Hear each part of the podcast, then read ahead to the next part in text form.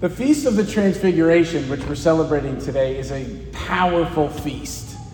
And its readings, I think, succeed in matching it in power. So, for example, we have Daniel on the one hand, who vividly describes the glory of Christ as the Son of Man, who's in possession of all authority and kingship, who rides on the clouds of heaven. And then on the other hand, we have St. Peter, who knows that Christ, in all his power, is coming and so he counsels us, as a, a, good shepherd would do, to keep our eyes fixed on that.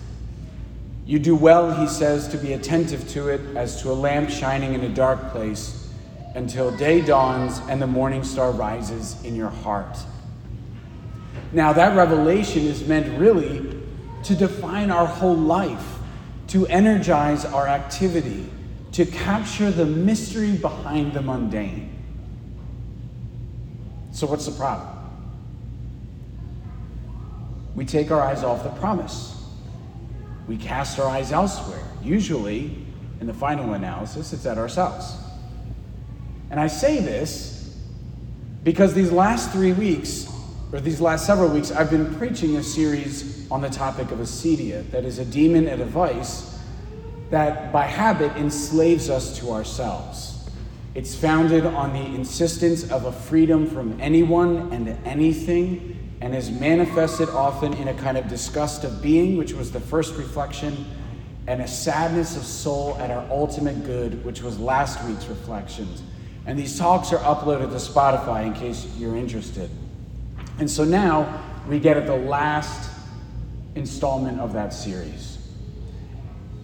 If today's feast is meant to be a taste of our future, then today's reflection is an exposition on one more way that acedia keeps us from obtaining it. And this time, I want to approach it from when we know acedia has begun. What is that like? And I can sum that up in one word boredom.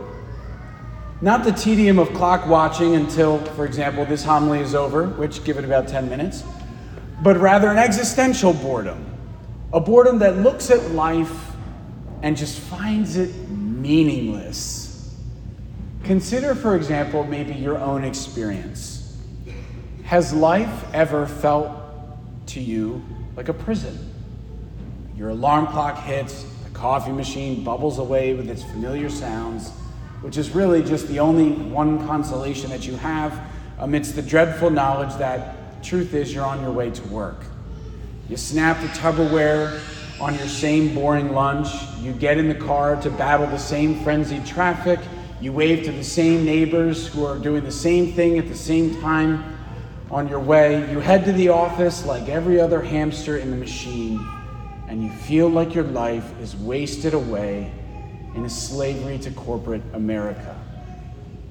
And it just feels so empty, pointless. What do you do? You begin to dream of a different life. What if I left my job? You know what?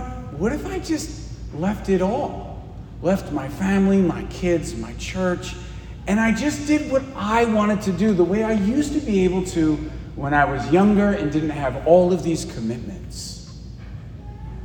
Then you quietly envy the other people who have the life that you wish you had. That's acedia.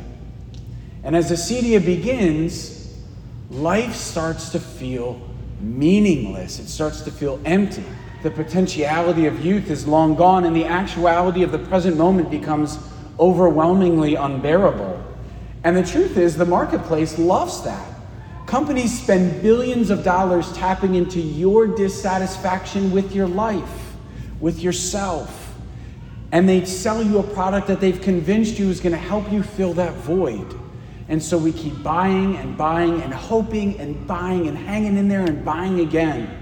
It's how social media thrives. Hence the dawn of doom scrolling, when people just endlessly scroll through their feeds like a mouse going for that dopamine hit, hoping for some relief from the tedium of the unbearable present moment and the existential crisis you find yourself in. and it gets worse. With this boredom is a kind of nihilism that declares not just my situation, but nothing has meaning. Nothing matters. And that kind of apathy is so characteristic of our culture, even in little ways. Think of our culture for a moment, how we continue to strip ourselves of formalities that used to be important, but now, eh, all under the guise of it doesn't matter, like wearing uniforms at work. I remember, and I admittedly, I thought it was the coolest thing of all time, when Apple, as a company, transitioned their business model into everybody just wearing jeans and a t shirt, super cash. And you would start seeing their representations on their commercials dressed in the same way. And then you'd start seeing their employees looking like that in the store. And that trend caught like wildfire. We all thought, that's so cool, it's not stuffy. But now, when everything is casual, I find myself actually appreciating and longing for going back to some of those formalities. We've even changed formalities in our relationships, like in our family referring to relatives like our aunts and uncles just by their first names. Why? Because it doesn't matter. It doesn't matter. Who cares? That same spiritual malady infects the church. Father Richard Heilman says For more than 50 years, we have been peddling a weak and watered down religion, a religion that denies the power of God a religion of activism that seems to abhor the call to advance in the spiritual life. It almost seems like the proponents of this modern day Catholic religion were and are themselves plagued with acedia. Some even militate against the restoration of sacred beauty and sacred worship. Because none of it matters.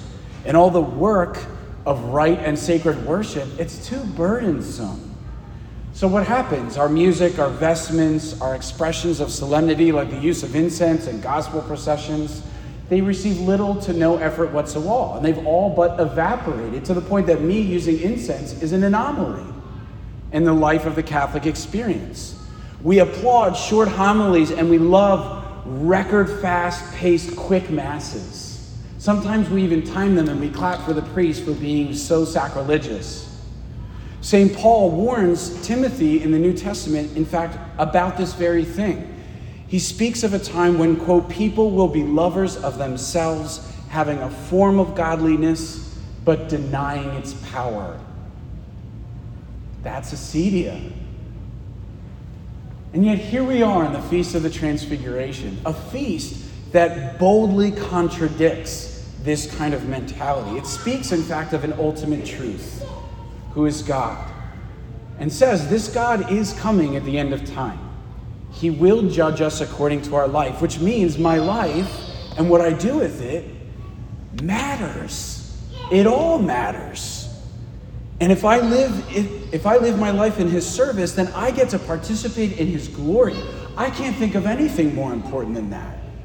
And so Father Richard says if the culture and the world is going to change from this ascetic spirituality, it has to begin with us in the church.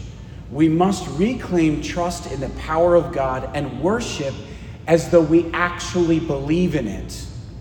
And then let that inform all of our actions as we spill forth back into society. And suddenly, the tedium of the daily grind becomes absolutely saturated with meaning. It's now the battlefield of the soul, the gauntlet of the many yeses to Jesus Christ. And the norms that we adopt ritually, culturally, socially, morally, they matter because they keep me focused on the mystery that is at play, pregnant in every moment of my life. Such that calling Uncle Dave uncle actually reminds me I'm not the center of the universe. We are not equals. I am not the highest being in reality, and there are authorities above me. And that's good for my soul. Because the King of glory will come riding on the clouds of heaven. And you know what? That king isn't me.